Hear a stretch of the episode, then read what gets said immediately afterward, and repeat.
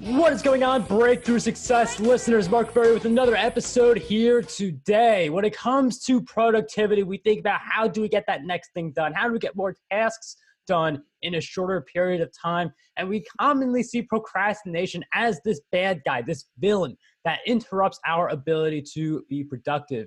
But procrastination, if we harness it correctly, it helps us to get more done. We have to master how to become better procrastinators in order to hit the next level of productivity. We will explain all of that in this episode. So by the time that you walk out of here today, you will know how to be productive. You'll know how procrastination ties into it and what you can do to move forward with your goals.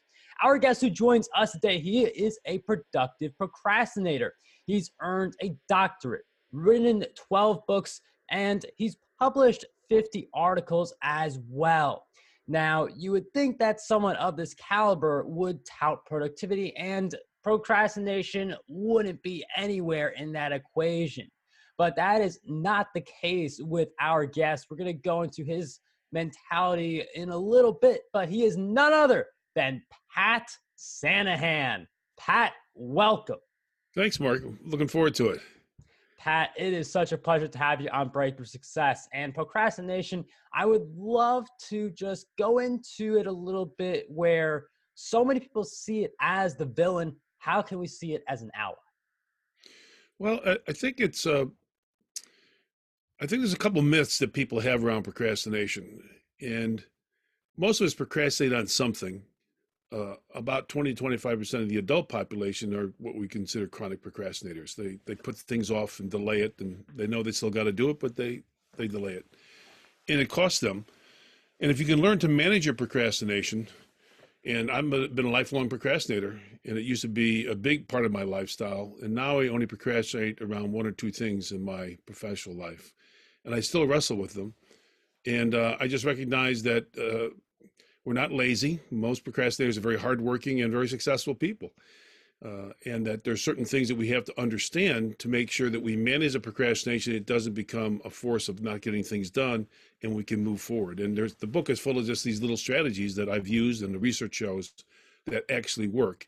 Beating yourself up about your procrastination habit is not a good idea. It's not productive, and it, it happens too often to people who procrastinate. And I definitely agree on that idea where we beat ourselves up so often. I think it's human nature for us to beat ourselves up often because yep. we often think about what we could have done better instead of acknowledging our successes. And procrastination, it's going to happen no matter what productivity strategies you do, what productivity books you read about how to not procrastinate. You are going to procrastinate at certain points. How can we get better at not letting it take us down and feel less about ourselves because yes. we procrastinate. Well, you pointed out something, Mark, that's really one of the essential elements is that looking at what we've accomplished, right? Most of us are, are successful, and we always look about what the shot that we didn't take or the, the, the goal that we didn't make. And focusing on what you've done positively is just a smart idea. And um, a couple other things is really to visualize your progress. Like every day, I have a, a little to do list, and every time I f- finish one of those things, I mark it off with a very big red marker. So during the day, as I'm working hard, I feel like I'm making success. So making your progress visible is really a smart, smart technique. And then uh, just a little bit of a, a myth that a lot of procrastinators have is that I have to feel like it before I do it. And uh, the thing I wrestle with still, and I'm an old guy, uh, is doing my taxes and I'm never ever going to feel like doing my income taxes like about the billion other people on the planet. And I have to have these strategies in place to be able to move forward, even though I don't feel like it. So the, the mythology is people believe that motivation comes first and then action. And it's completely the reverse. You got to act a little bit and then you can get some motivation and move it forward. The research is very strong on that. So it's uh, if I waited to do my income taxes when I felt comfortable with it, uh, you know, I'd probably be in jail. I mean, they'd be putting me because I didn't file my income tax returns. But you'd use little strategies to move things forward. And I mean, when it comes to that idea of just taking action, that is going to be how you build up the momentum. And then you get to that point. Like if you wait to get motivated, you're not going to go out and do it. Pat mentioned that he has a to-do list where he writes all these, and it's a very common practice to have a to-do list, but that to-do list can get very long like writing freelance articles doing videos and you can have like 10 different things on that list. I think one of the reasons that we procrastinate is we see this list and we just have no idea what to do. So how do you suggest we figure out that first thing to do the second thing and structure our day around That's the great. It's great. Listen, uh, you, you hit upon a lot of really important things. Most of us have a to-do list or an action list or an agenda. A couple of things to consider is, and for years, I used to have 10 items every day that I would try to do. Now, how I came up with the number 10, I do not know. I probably read a time management book or something like that. And I would get to number seven and eight, and by the end of the day, I'd be exhausted and feel like I was a failure. And I'm talking to a friend of mine, and he's saying, uh, why don't you just cut that in half? I said, what? He says, yeah, cut the list in half. You'll find you'll get more done and, and you'll feel successful. And I've done done that for the last 10 or 15 years. And I usually try to do six meaningful things a day. And in the afternoon, if I get, you know, a little bit tired, there's lots of other things I can do, returning emails and doing this and that. But six is chewable, it's doable. I feel successful at the end of the day. So having fewer goals and giving yourself a little bit more time is really, really important. And you really kind of speak to something that gets uh, in the way of a lot of people's minds. It's something that uh, Mark Twain came up with years ago, and it's a big misdirection. He said that uh, if you have two frogs to eat, eat the big one first. And uh, procrastinators will never eat the big one first. They, they just say, oh my God, I don't want to do that. And they just get away from it. So, what I suggest is you take the small one. So, when you have a to do list, do something easy. So, you got a check mark. Do a second thing that's easy. You got a check mark. Now I'm getting momentum. I'm getting success. I've got some strategies. And then I can be able to tackle maybe some of the more difficult things. I worked at a marketing firm about six years ago, and they would tell salesmen for a half a century, make the toughest call first. And they'd sit there, they'd be sweating, they'd be stressing out. And I said to the guy who was in charge of it, I said, Can I make a suggestion? How about you get some three easy hits, make those conversations, and then take number four, you take the tough one. Well, they grabbed at it and they turned their marketing efforts around. These are like salespeople on, on cold calls, which is a very tough business. But if you have a couple successes under your belt, then you got I got some courage now and some discipline, and I got some success. Let me tackle something a little bit more difficult. Does that make sense?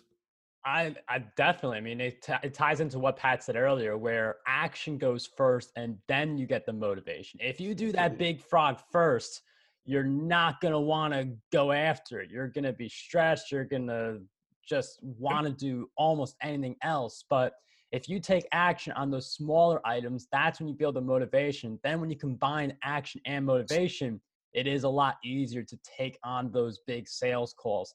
Now, for something like because I know you mentioned income taxes, and Yep. I don't think anybody wants to do the taxing. Like it's just one of those things you just gotta do it every year, no question about it. How do we build up to those types of tasks? Is it just do the small things like we just mentioned, or is there a little more when it comes to something like income taxes? Yeah, that's great. This is what I do with my income taxes, and um, it's something called temptation bundling. And what temptation bundling is, there's a lot of theory behind it and pretty powerful story behind it. But it's when you pair something positive with something kind of negative. So I don't want to exercise, but I'll listen to sports radio. I want to clean the garage. I'll listen to my favorite music. Uh, I don't want to iron the clothes. I'll watch a movie while I'm doing it. So you, te- you know, you, you temptation, but you bundle something nice with something that's kind of onerous. And so high. And then the other thing is doing things in chewable chunks. A lot of procrastinators think they got to sit down and do five hours of tough work, you know, research, writing, whatever it is. And chewable chunks is 15 minute increments. So when I do my taxes, um, I, I do it in 15 minutes. I have a little timer, it goes off. I take a break for five minutes or 10 minutes. I come back to it. But I'm always watching a sports show when I'm doing my my taxes. Uh, I, I'm a big sp- uh, sports fan. I love football. Um, and uh, but I watch basketball. I, I don't do golf too much. It's just not too entertaining for me. I need to see some action. I'm watching it. It's taking me a lot longer. This is really important, Mark. It takes me a lot longer to do them, but I do them. Finishing is the victory in procrastination, not time. And so if it takes me two or three days watching TV and sports and enjoying myself and also doing my taxes, that is a huge victory. And about 25 years ago, I got a couple years in a row where I had to pay uh, late, late filing fees, penalties, and I haven't done that in 25 years. So that's how I keep score. Don't like doing them. I don't think anyone likes doing their income taxes, but I, I, I temptation bundling and I do it in chewable chunks. And in every 15 minutes, I take a physical break. I just kind of walk around the office and come back, get settled in. And I've also mark success. I have 15 minutes written down in a large column. Every 15 minute increment, I got a big black marker that knocks it off. So I use all these little tools and techniques to get the job done. And that's the key. That's the key.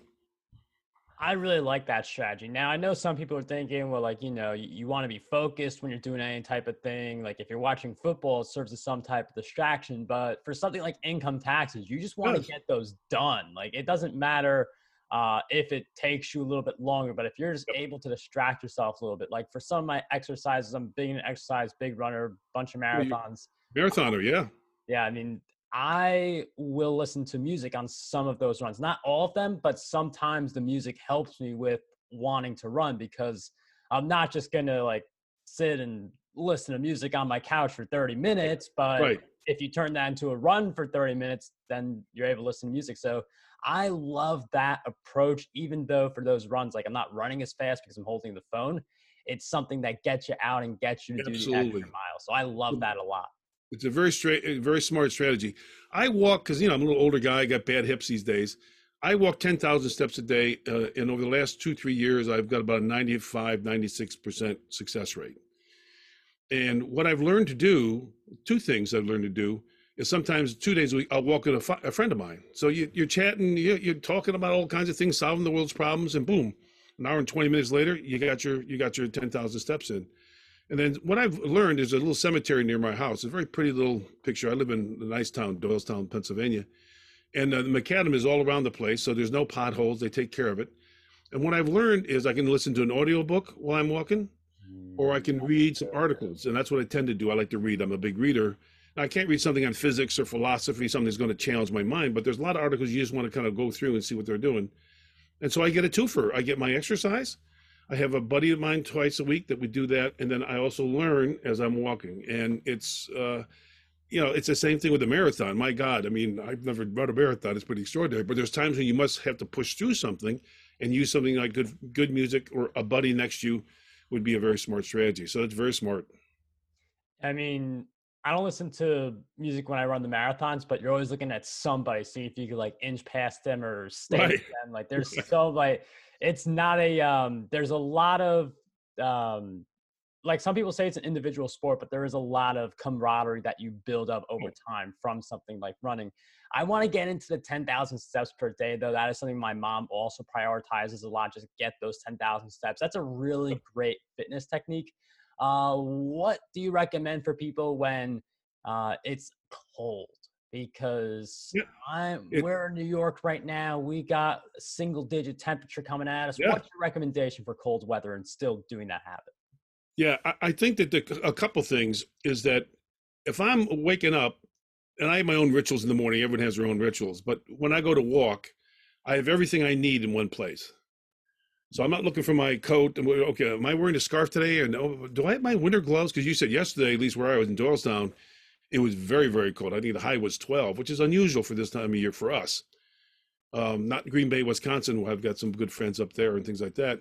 But my shoes are ready. So everything is in one space. If I'm looking for things, we call that friction. If I'm looking for my hat and looking for my gloves and looking for this, after a while I go, oh, the heck with it. It's too cold out there. Let me grab a cup of coffee and read the newspaper. But if I got everything really organized, boom, within a minute, I'm ready. And then actually today I just ordered from Amazon a better pair of gloves because I went out yesterday. Today's a little bit milder, and my fingertips are cold the whole time. And I was rubbing them and rubbing them, but and I don't I don't encounter that too much. Now the other thing that it's really important when you do something like that, and this is really important, is if you've finished a task, reward yourself. A reward could be a latte. A reward could be watching a little bit of TV. A reward could be watching your uh, reading your favorite book. And the problem that results, or a challenge that adults have oftentimes, is we have these shoulds. Oh, we shouldn't need a reward, Pat. Are you kidding me? I mean, rewards work, and the research is pervasive in how powerful it is. So set yourself, we call a reward map. What are 10 things you like to do? Some cost some money, some cost no money that you'd like to do. And after a task that you've completed, especially like 10,000 steps, I don't know what you, how you reward yourself with a marathon, you're probably pretty tired. But the rewards really work, and it makes you feel a sense of accomplishment and the anticipation of the award can be very, very motivating, except there's some research that shows, and I'm almost done, the anticipation oftentimes is better than the reward itself. People think about going on vacation for a month or two. Oh my God, we can't wait to get to the shore and we're doing this and this and this, and then get to the shore and it's raining all week, right? So, but the oh. anticipation of that, vaca- that vacation is extraordinary motivator. So rewards work. I mean, the I think with the planning and the anticipation for a vacation, that part is almost as exciting as the vacation itself for some people, especially if you're one of these people who really loves to plan in general. Yep. Uh, but the reward element, it just gives you something extra to work for. Like you love uh, giving yourself something, or yep. I think people got to practice self care a lot more because that just helps in so many areas and it allows you to better care for others as well. Um, but going back to this theme of procrastination, a lot of people do see it as that common enemy that gets in the way of productivity. But if you do work with it, uh, I think Pat, when he mentioned the income taxes and watching the football game, that was a really great example. Um, I'm wondering if we could just talk about some of the other strategies we can use to make procrastination work with us rather than feeling like we have to trudge against it all the time. Yeah, well, let me just talk a little bit about uh, kind of the myth of willpower. And a lot of procrastinators, and a lot of adults do this too. That golly, uh, if I was only strong enough, or I was only more disciplined, or more, more, more, more, and we beat ourselves up. You talked about the self care. You also can be uh, self critical. And what we find about willpower, and we have these sports models, and you're a, a great sports athlete, which doesn't help in in a regular world. You know what I mean? Because a lot of these teams have lots of camaraderie. They pay people millions of dollars uh, they're famous people, so they'll do six hours a day of, of exercising and things like that. But willpower is a very limited resource. It's a lot of myths around willpower that we have this big bucket of willpower in our back pocket. You have a small little pail. And so, and uh, Roy Baumeister uh, wrote a book called uh, Willpower, and it's it's a, just a classic. He's a, a, giant in the field of willpower. And he basically says it's like a, a, battery that runs out of energy. You can't have a battery that doesn't go 24 hours; it ends up running out of energy. Or if you exercise your muscles, over time it gets tired. Willpower gets tired. And so you have to use it very strategically, either at the beginning of a task, and starting is the hardest part for for uh, procrastinators. So that's when you have to kind of grunt it out, use one of these tools and techniques, and then move forward. And uh, also at the end of a task. And for me, that's that's why I've written a lot of books. I'm a good beginner. I'm a good in the middle. It's the last few details. The last mile is the hardest mile and the longest mile for me. That's when I use my willpower. I don't need it in the beginning and in, in, the middle. I need it at the end. Chewable chunks, temptation, bundling rewards, whatever I can do to get that thing done. And that's what's enabled me to be successful. So willpower is very limited. Use it really strategically at the beginning of a task or at the end of a task get closure. Is that helpful? I love that. I mean, that it goes back to uh, your talk about running the last mile and that one being the hardest. Uh, I definitely tie that in with the uh, marathons. Like Marathon, sure. The last mile is actually one of my fastest usually in a marathon because I know the finish line is so close. Like I don't want to bust out hard at the beginning because then I'm going to die out and it's just going to be a hard time. Well, uh, but that last mile, I mean, for some people, it works better if you use willpower at the start, not for yep. a marathon uh, but sometimes it works really well at the end, and knowing yourself is a great way to gauge when do I need to tap into this willpower. Yeah, no, that's interesting. The, the, the last mile for you is usually a, a, is a good time. I would that's counterintuitive, but you know that works for you because you know you're at the end. You've accomplished a lot. It's an extraordinary physical feat, and you're ready to go. So that's kind of interesting. How about that? I mean, the other thing that the I'm sorry. Oh no, I was just gonna say like each person's got a different preference for running. Absolutely. No, I'm sure that's true. The other thing to think about too is that, uh, and procrastinators really suffer from this. There's two things. They're very unrealistic. We just got through New Year's Eve, right? They're New Year's Day, and people make all these resolutions. And the research shows us that 92% of us, that's a lot, 92% of us never, uh, by the end of January, no longer do the resolutions. High aspirations, good intentions, but we're way too ambitious. So last year I went to my doctor, and you know, right around the, this time, and I said, "Well, geez, I've gained almost 20 pounds uh, since COVID kind of hit, and I want to get in a regimen here, and I want to lose 20 pounds the next month or two. And he said, Are you silly? And he knows me really well. I said, What's wrong? He says, It took you a year to get to 20 pounds. What makes you think that in, in, in five or six weeks you're going to lose 20 pounds? I mean, you'd have to be under a doctor's care. You'd have to be a thousand calories. You'd be exercising six hours. Don't be silly. I said, Well, okay. Well, tell me. He says, Do two pounds. Do two pounds in a month, and in six months and 12 pounds gone, you'll feel better and you'll look like a million dollars. Another six months. So it's being realistic. So it's really important for procrastinators have fewer goals. And that's where you need a thought partner, Mark. Someone who says, okay, Mark, that sounds really good. You're going to run nine marathons. You've only done two in the past year. Maybe doing a third one would be a better idea than do, trying to do nine. And then you can push back on your thought partner and say, well, I think I can do four or five. But the notion is you need a reality check as a procrastinator because you tend to be way too aspirational. And getting a good thought partner, not a buddy who says, oh, yeah, you could do nine, Mark. Saying, I don't know, Mark, it could hurt your body. It's a little bit stressful. You have a full time job. Having some be a thought partner and give you some realistic, uh, uh, uh, you know, ideas about what's doable. The doctor gave me some realistic ideas, and I lost about two pounds a month, and I didn't feel it. You know what I mean? I, I, mm. I just cut out a few things, I did a few things, and you know, I, I feel better. Is that helpful? Yeah, I mean, when a lot of people talk about losing weight, that's a common goal that comes up at the start of every year. Yep. When you first come up with the goal, you're excited, and this is why New Year's resolutions die so often. When you first come up with the goal, you're so excited you set something big like what Pat was going to do originally, where he's going to lose 20 pounds in a few yeah. weeks. And then it's like, if you only lose two, one or two pounds, you give up. While if you came into the expectation, let me just cut down one, two pounds per month. If you do it that way, you don't really feel as much. You don't have to like fast every day. You don't have to train like an Olympian for a whole month. Like you could do it in a very gradual way. And if you set realistic goals like that, that still challenge you, you yep. are able to have that action lead into that motivation and get better results uh, versus where you were beforehand. Absolutely, absolutely, yeah. No, that's uh, a lot of it's common sense, and the, the book is full of commonsensical. You know, I I know the research is a whole chapter that talks about the research. So people say, does that really work? Well, yes, it does, and this is who said it.